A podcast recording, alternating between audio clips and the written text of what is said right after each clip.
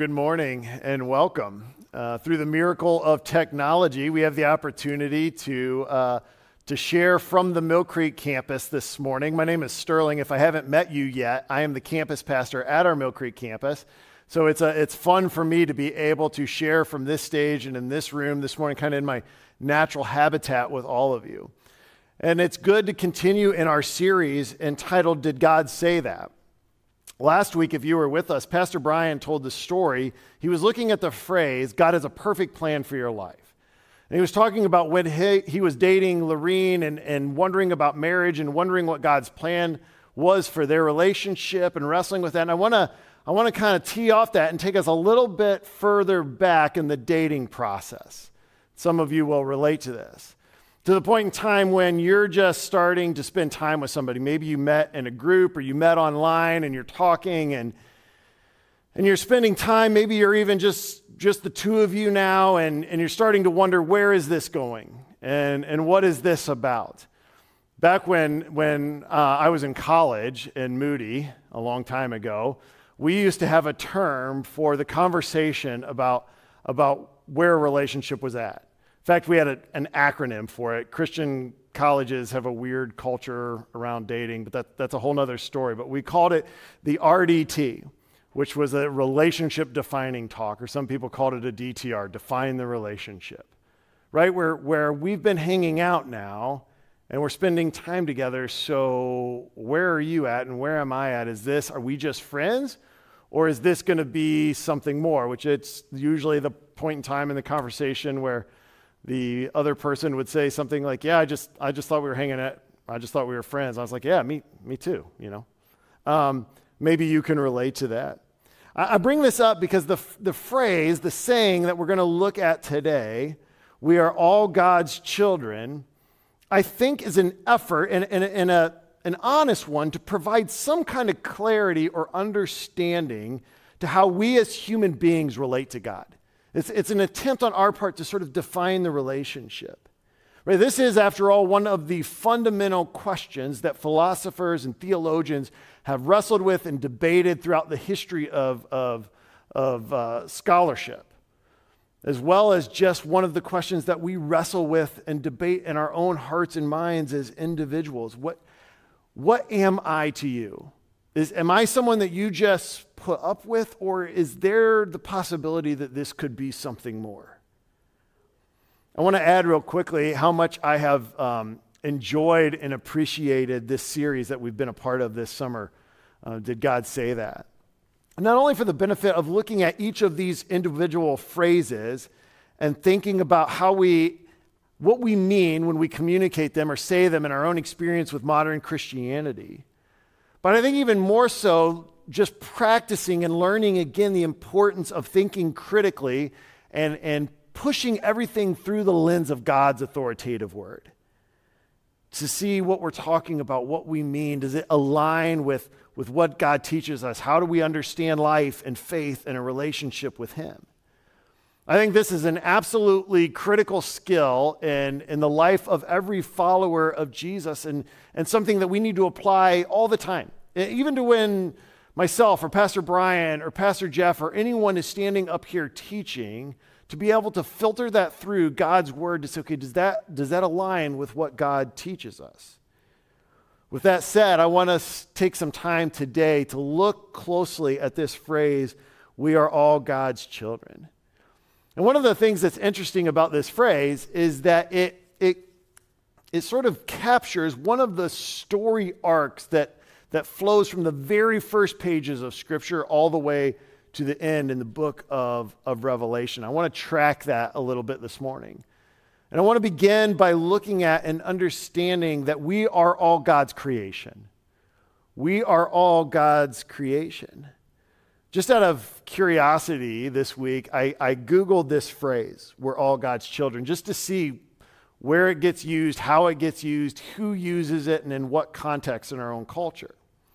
And of course, there is, it's all over the place. There's, you can find quotes from celebrities and athletes and, and just about everybody. But one of the occurrences that happens most frequently is in the context of, of politicians. Um, everywhere from current um, candidates to uh, retired senators and, and, congressmen and congresswomen and uh, Supreme Court justices have all used this phrase. Here's just one example. This is from a retired uh, U.S. senator, and she said it this way She said, We are all different, yet we are all God's creation. We are all united behind this country and the cause of freedom, justice, fairness, and equality. This is what unites us, she said. And I found a lot of quotes that echo something similar to that, that, that, that communicate that same sentiment. That we're acknowledging that we as humanity share a common bond, that we're endowed with a level of worth and value as the result of, of God's creative work. And of course, we can say that, and that is absolutely true. And in fact, when we look at this question, we need to start at this point. We need to start in God's creative narrative. Some of you may be familiar with this passage, but this is in Genesis chapter 1, when as God is, there's this, this just beautiful poetic description of God's creative act. And it gets to the point when he is shaping and speaking life into humanity. And this is what it says. This is Genesis chapter 1, verse 26 and 27 says, Then God said, Let us make mankind in our image, in our likeness, so that he may, they may rule over the fish in the sea and the birds in the sky, over the livestock and all the wild animals, over all the creatures that move along the ground. Verse 27 So God created mankind in his own image. In the image of God, he created the male and female, he created them. Now, some of you may be very familiar with that passage, and, and others of you might be hearing this for the very first time. But either way, these verses in Genesis chapter 1 are describing the unique nature of God's creation, what makes us as human beings distinct from everything else that God created. What's more is that this is foundational in our entire understanding and theology of, of life and the value of life, of, of our humanness, of how we relate to each other, and ultimately how we relate to God. And so today I want to just take a few brief moments just to think together about some of the implications or the truth behind the fact that you and I bear the image of God that that has been placed on us from the very point of creation. And the first implication that I want us to understand as we think about this is that every man, woman, and child has inherent dignity, value, and worth because they are an image bearer of God. Every single one. In fact, let me take you for a moment, if I can, through a brief exercise here. I want you, just where you're at now, I want you to imagine, I want you to uh, think of someone in this world that you are most upset with. Somebody that you're angry at, or, or, or the person that you would least like to be around right now. Right? If they're sitting in the room with you, don't like give them the side eye right now. Just picture them in your head. It can be a family member, it could be a neighbor, it could be a coworker, it could be a celebrity or a politician, whoever. It doesn't really matter. I want, I want you to imagine them in your mind. And then I want you to say, again, you can just think this, but to that person, I want you to say to them, You bear the image of our Creator God. You have inherent dignity and value and worth to Him and to me. Again, imagining this person, you have you bear the image of the creator God and you have inherent dignity and value and worth to him and to me. See this this reality is, is why something like racism or sexism, why these can have no place in the body of Christ. That, that it's completely out of line with, with what Scripture tells us about how God views us and how we are to view each other. For me to think about or to view anyone and, and, or any group of people as having less value or less dignity or less eternal worth than God Himself has placed on them is sin. And when I recognize whether this is an attitude or thought or action, when I recognize that in, in and of myself, it needs to bring me to a point of confession and ultimately of repentance. The Apostle John, he words it this way. He says it's, it's essentially impossible to love God and hate our brother and sister. They're irreconcilable, he says. This is from 1 John chapter 4. John writes, Whoever claims to love God yet hates a brother or sister is a liar. For whoever does not love their brother or sister whom they have seen cannot love God whom they have not seen. And God has given us this command anyone who loves God must also love their brother and sister. In fact, John chapter 4 has, has a tremendous amount to say about the implications of the image of God in us and how that is experienced in our relationship with God and ultimately in our relationships together. He says, For us to view, to understand that God has placed this value, worth, and dignity in every human being and then not to love them means that we, somewhere, we are misunderstanding something. And he says, It's impossible to love God and then hate my brother and sister. There's this, this is an implication, the, the outworking of the reality that every single human being, no matter where our level of agreement or disagreement is with them, has inherent value, worth, and dignity. And, and, and we're called to treat each other that way. The second implication that, that, that factors into this whole conversation that we need to talk about then is that we were created for a relationship with God. The image of God in us is what makes it possible for us to relate to God. In fact, if we had time today, we could go through Genesis 1 and 2 and what we would discover. And I encourage you to do this this week. Re- reread those passages. What we would discover is this description of humanity living in uninhibited, perfect relationship with God and with each other.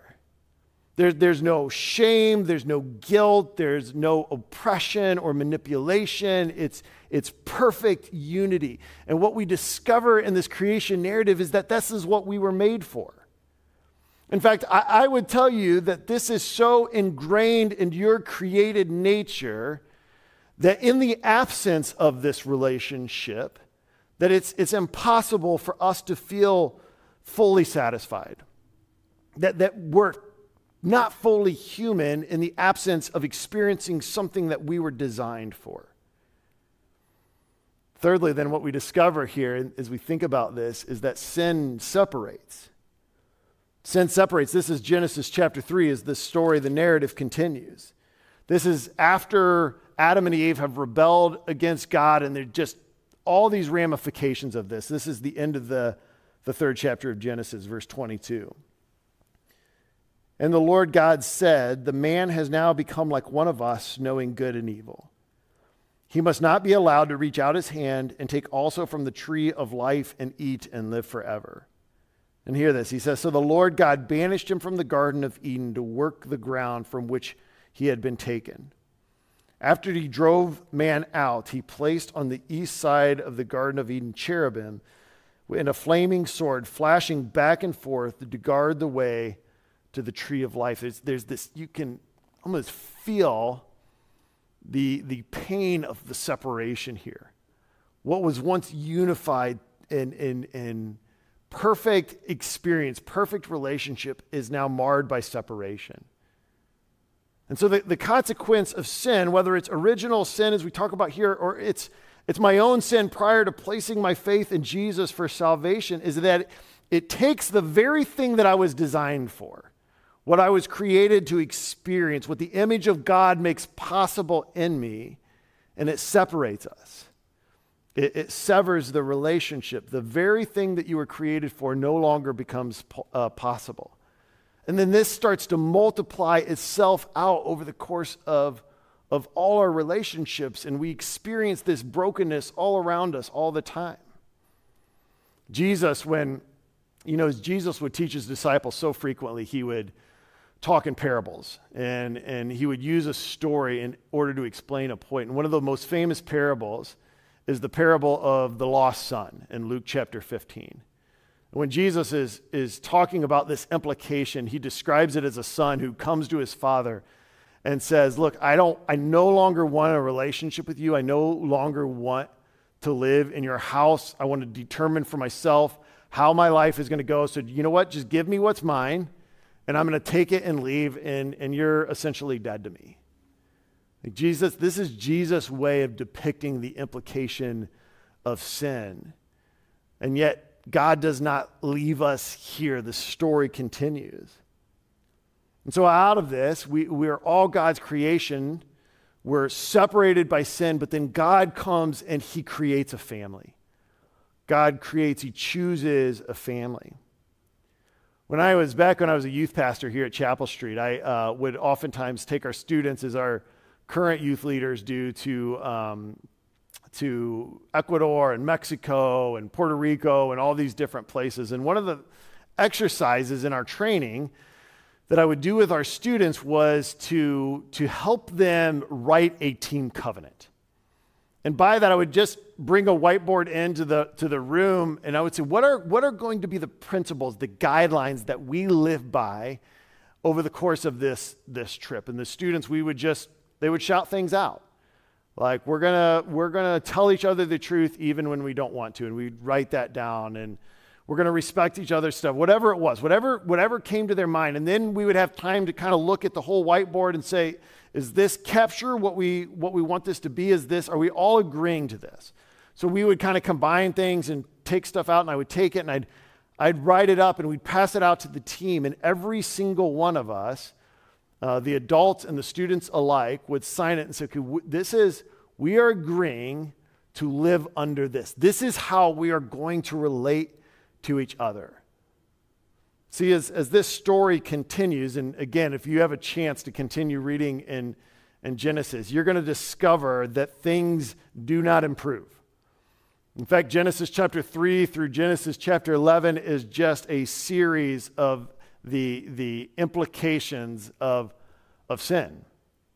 There's murder and oppression, there's abuse, it's, it's celebrated, it's, it's, it is ugly stuff. It, it culminates or really spirals to the point of the Tower of Babel, where God sends people out in every direction spe- uh, speaking different uh, languages. The situation is, is bad. But again, this is, this is a critical moment because this is where we see God intervene. This is now Genesis chapter 12. We're into the midst of this situation, in the midst of all this brokenness, God is going to choose out for himself a family. This is Genesis 12, verse 1. It says, The Lord God said to Abram, Go from your country, your people, your father's household, and I will show, uh, show you a land. And I will make you into a great nation, and I will bless you, and I will make your name great, and you will be a blessing. And I will bless those who bless you, and whoever curses you, I will curse. And hear this. And he says, And all peoples on earth will be blessed through you. All peoples on earth will be blessed through you. God, God here, we're beginning to capture, we're beginning to discover the beginning of a rescue plan.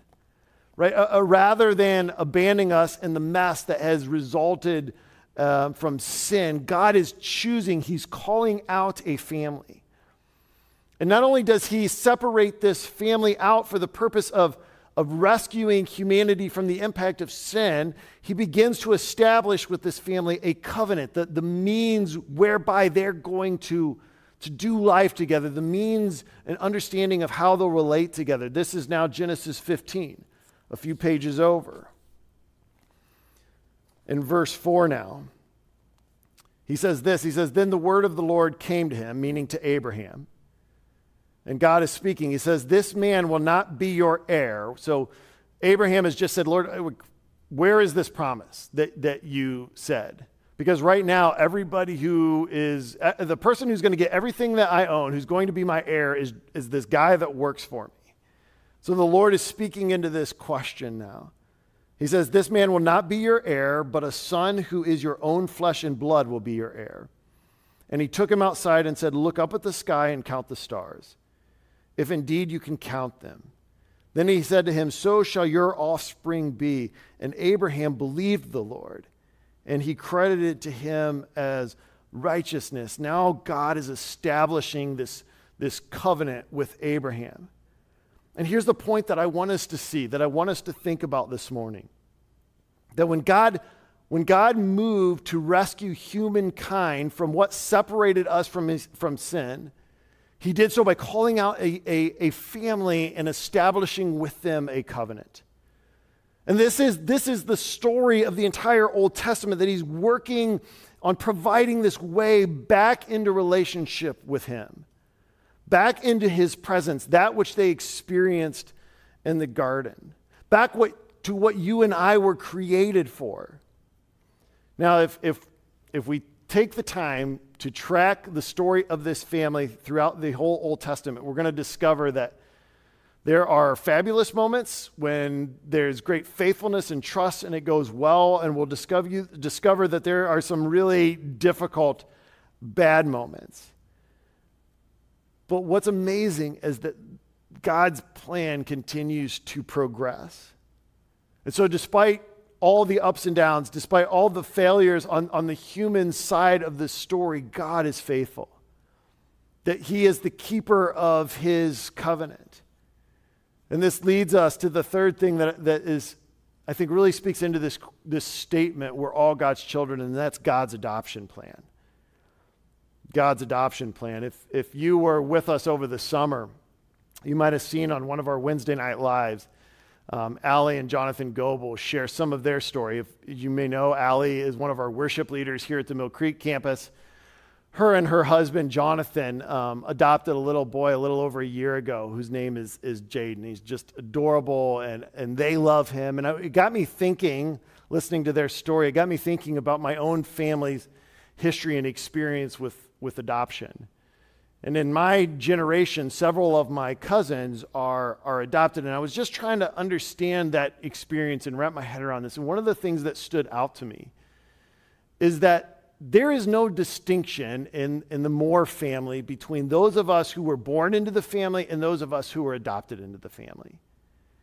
In fact, you almost don't recognize, you, you almost forget the fact that, that some of them don't share the same biology. Because all of the benefit, all of the rights, all of the experiences, everything, all the belonging that comes with being a part of the Moore family is fully and 100% available to them. It's theirs. You are, they are a part of the family. And Allie and Jonathan, as they told this story of their son Jaden, were, were describing how this is just a picture of what God does in our life is that is that his plan is to draw us in to make us a part of his family. This, this, through this set apart family, a family who would become a nation, the nation of Israel, God would send his, his one and only son to ultimately fulfill that promise that we read um, that God made with Abraham. And of course, this is what we talk about as, as Chapel Street is the message of the gospel that in believing in Jesus, by placing our faith and trust in Him for the forgiveness of our sins, we're, we are adopted in doing that as God's sons and daughters, that we're placed into His family. The Apostle John says it this way in John chapter 1. He says, Yet to all who did receive, to those who believed in His name, He gave the right to become children of God Children not born of human descent, nor a human, de- nor a human decision, or a husband's will, but born of God. Right? He gave the right to become children of God. The Apostle Paul in, in Galatians chapter 3 says it this way. He says, So, in Christ Jesus, that's, that's the operative phrase here, you are all children of God through faith. For all of you who were baptized into Christ, have clothed yourselves with Christ. And then he goes on to say, There's neither Jew nor Gentile, there's neither slave nor free, there's neither male nor female, for you are all one in Christ Jesus. And hear this He says, If you belong to Christ, then you are Abraham's seed. You are heirs according to the promise. Did you see what he's saying there? Paul's saying, when you place your faith in Christ, you are adopted into this family that God has set apart for relationship with Him. This is, this is what the church is. This is what it means to be a child of God. So to be a child of God isn't it's not merely a birthright. It isn't some universal term. It's an act of grace. It's by grace that we're saved through faith. It's not of ourselves, but it's a gift of God. And it's God's ultimate plan. God's, God's intention, his purpose, is to adopt you as his son or daughter. And he would accomplish this by sending his one and only son into the world so that whoever believes in him shall not perish, but have eternal life. See, every single one of us, without exception, are God's creation. We, we bear the image of God, the Imago Dei. And as a result, we have eternal worth and value. And it's God's desire to rescue us from, from the separation that we experience as a result of sin back into all the rights and privileges that we receive as his sons and daughters. And we do that by placing our faith in Jesus for the forgiveness of our sin. And so, if you're watching this this morning, wherever you are, if, if you have put your faith in Jesus, if you, if you have said, I, I trust Jesus for the forgiveness of my sins, I want you to hear me this morning and know that you are adopted, fully adopted into God's family as his son or daughter. In fact, Paul in Romans chapter 8 calls you a co heir with Christ. Like that is a significant, and we need to live, the call is to live in that identity. If you're here this morning, if you're hearing these words and, and you're still wrestling with some of that, that longing that's born out of, of a desire for a relationship with God that was in you from the time you were created, I want you to hear this as an invitation. I, I, want you to know that this is God's heart and his desire for you is to welcome you into his family as his son or daughter. And he makes that available to you through his son, Jesus Christ, who came to become one of us, who lived a perfect life, who took a perfect life, who took on sin and shame and guilt and all the consequences. He bore it on the cross. And then he conquered death and hell by rising from the grave. And he says, if you trust me, if, if you p- place the burden of your sin, if you confess that and you trust that with me for your forgiveness, then I'll make you my son or a daughter. You will be a part of this family.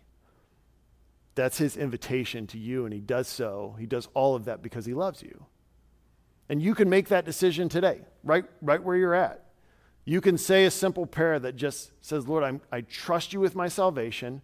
I trust you to forgive me of my sins, and I'm placing my faith in you. And you can be, you can initiate that relationship um, through what Christ offers to you because he loves you. Would you pray with me? Father, I just want to thank you again that in your perfect love for us, that you would send Jesus, your one and only Son, into the world and that he would bear the price of, of not only my sin, but all of our sins so that we could be restored back into relationship with you. Lord, thank you that you have made a way for us to live as your adopted sons and daughters, as co heirs with Christ. I pray for everyone right now who's wrestling with that. Lord, I just pray that you would give them the faith to make this decision to place their trust in you. And I pray that we as your church would live this out to the world around us, that we would take on this identity as your sons and daughters. And we ask all these things in your name. Amen.